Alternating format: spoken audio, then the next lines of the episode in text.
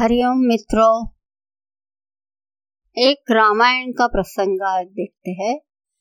जब भगवान राम और रावण का युद्ध हो गया, तब लक्ष्मण ने मेघनाथ को मारा, लेकिन उसकी जो दाहिनी भुजा है, वो दाहिनी भुजा सती में सुलोचना के समीप जा गिरी, जो कि मेघनाथ के पत्नी थी।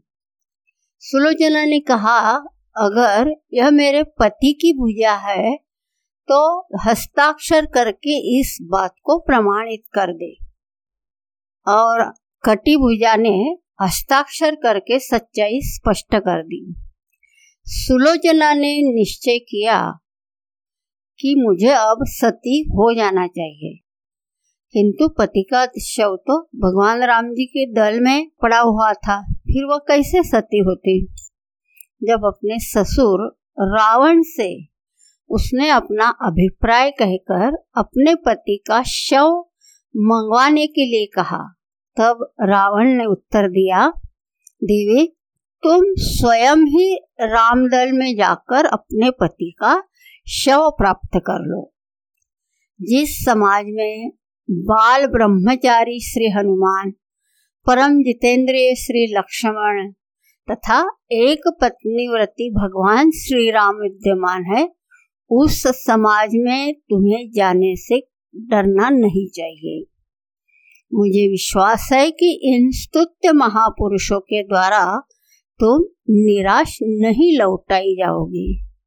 जब रावण सुलोचना से ये बातें कह रहा था, उस समय कुछ मंत्री भी उसके पास बैठे थे।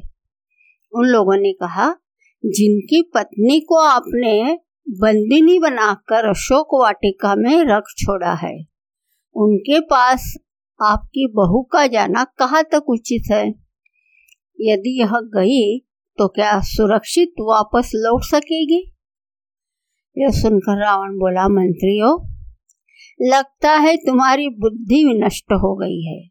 अरे, यह तो रावण का काम है। जो दूसरे की स्त्री को अपने घर में बंदिनी बनाकर रख सकता है। राम का नहीं। धन्य है श्री राम का दिव्य चरित्र धन्य है भगवान श्री राम का दिव्य चरित्र, जिसका विश्वास शत्रु भी करता है और प्रशंसा करते थकता नहीं है।